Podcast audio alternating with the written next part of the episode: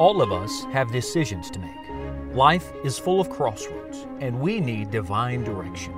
Which way do I go? Join us as we study God's Word today with Scott Pauling.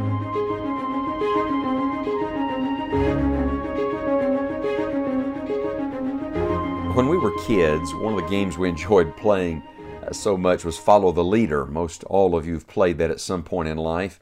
And the only great struggle when you play that game is who gets to be the leader. Isn't that true in all of life? The reality is everybody's going to follow somebody. And the great struggle in life is to discover and decide who you're going to follow, who gets to be the leader. Now, you know, with most children, the way we resolved it was whoever's house we were playing at, that's who got to be the leader. Well, let me just tell you, we're all playing in the Lord's backyard. We live in God's world. We breathe God's air, drink God's water, eat God's food, enjoy God's sunshine, listen to God's birds sing.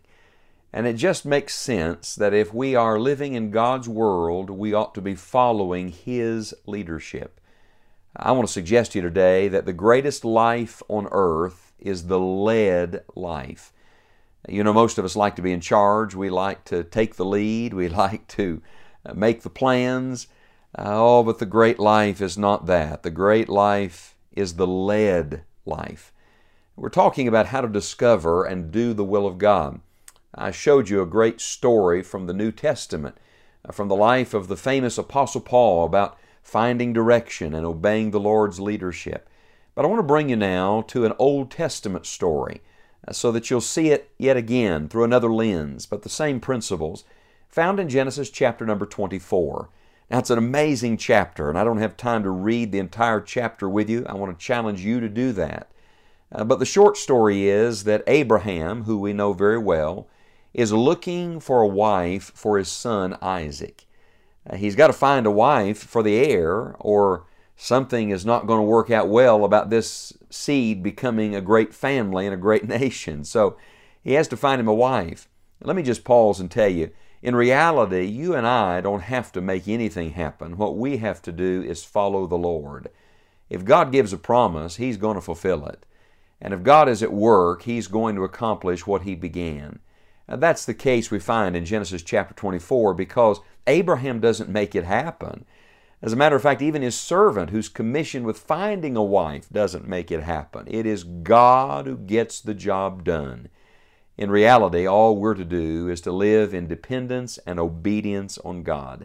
And when we live in dependence and when we live in obedience, God does the work that only God can do. Now, we're going to walk through the story over the next few studies, but I want to begin with one verse.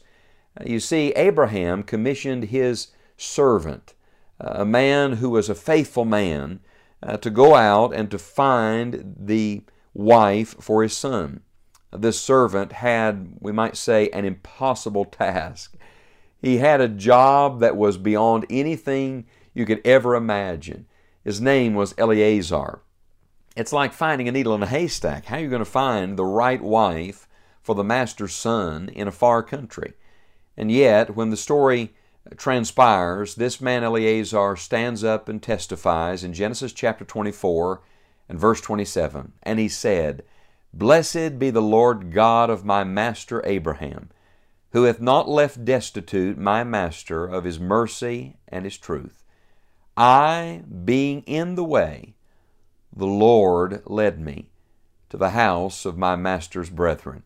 And here's the phrase I'm praying the Spirit of God will put deeply in your heart today. Eleazar said, "I, being in the way, the Lord led me." I say to you again what I said at the beginning, the greatest life of all is the led life, learning to follow God's direction day by day and step by step. You may see where you are today, and you may have in your mind where you think you need to get to, and you're wondering, how on earth am I going to get from where I am to where I need to be? The answer is very simple. You're going to follow the Lord. You're going to get there one step at a time. You see, the will of God is not a destination. The will of God is a journey. The will of God is not just arriving at something. The will of God is day by day following the Lord. It's why the Apostle Paul would later testify in the book of Philippians that he had not yet apprehended, but he was following after. You see, so many times I'm afraid we view the will of God as if it's something that we arrive at. Instead, we ought to begin to see it as the journey of every day. It is not the product, it is the process. Because in the process, God is leading us. God is guiding us. The great thing that I love about the story in Genesis 24 is that the man who testifies that he was led of the Lord was just a servant. That's all he was. He wasn't the master. He wasn't some prominent person. You see, most of us are not going to be an Abraham or an Isaac, but you can be a servant. You can be an Eleazar. You can fulfill your part in God's plan if you simply learn to follow the leadership of the Lord.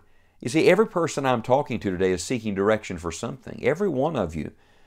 Let me testify. At this juncture in my life, I thought the great decisions would all be behind me. But in reality, every day of my life, I'm making decisions.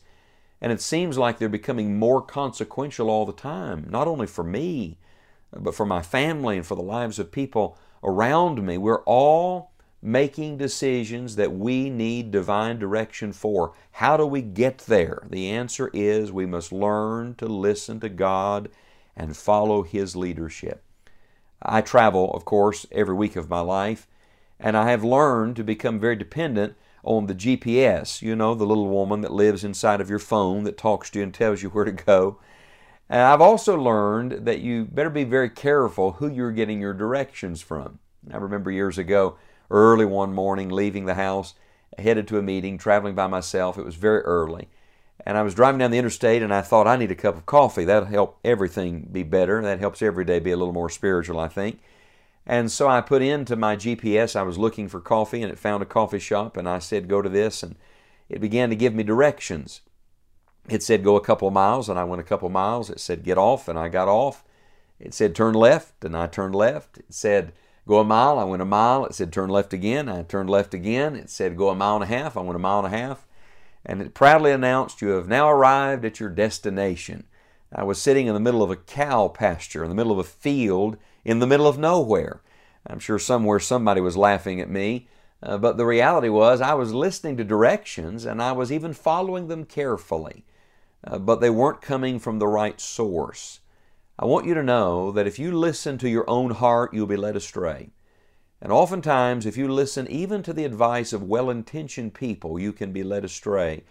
But if you will learn, as Eleazar did, to get in tune with God Himself. Don't you find it interesting that Eleazar did not simply follow Abraham's instructions? Oh, Abraham had a part in it, and counsel is good, but there comes a point in life where no man can tell you what the next step is. Nobody can tell you what the answer is except for God. And Eleazar got in step with the Spirit. He learned what it means to live a led life. I want you to know it's the greatest life of all, because not only does it lead you to the right place and to the right person, but in the process you come to know God in a greater way. Friend, I can't tell you the will of God for your life, but I can tell you the way to God's will. And the way to God's will is to learn to let God lead you one step at a time.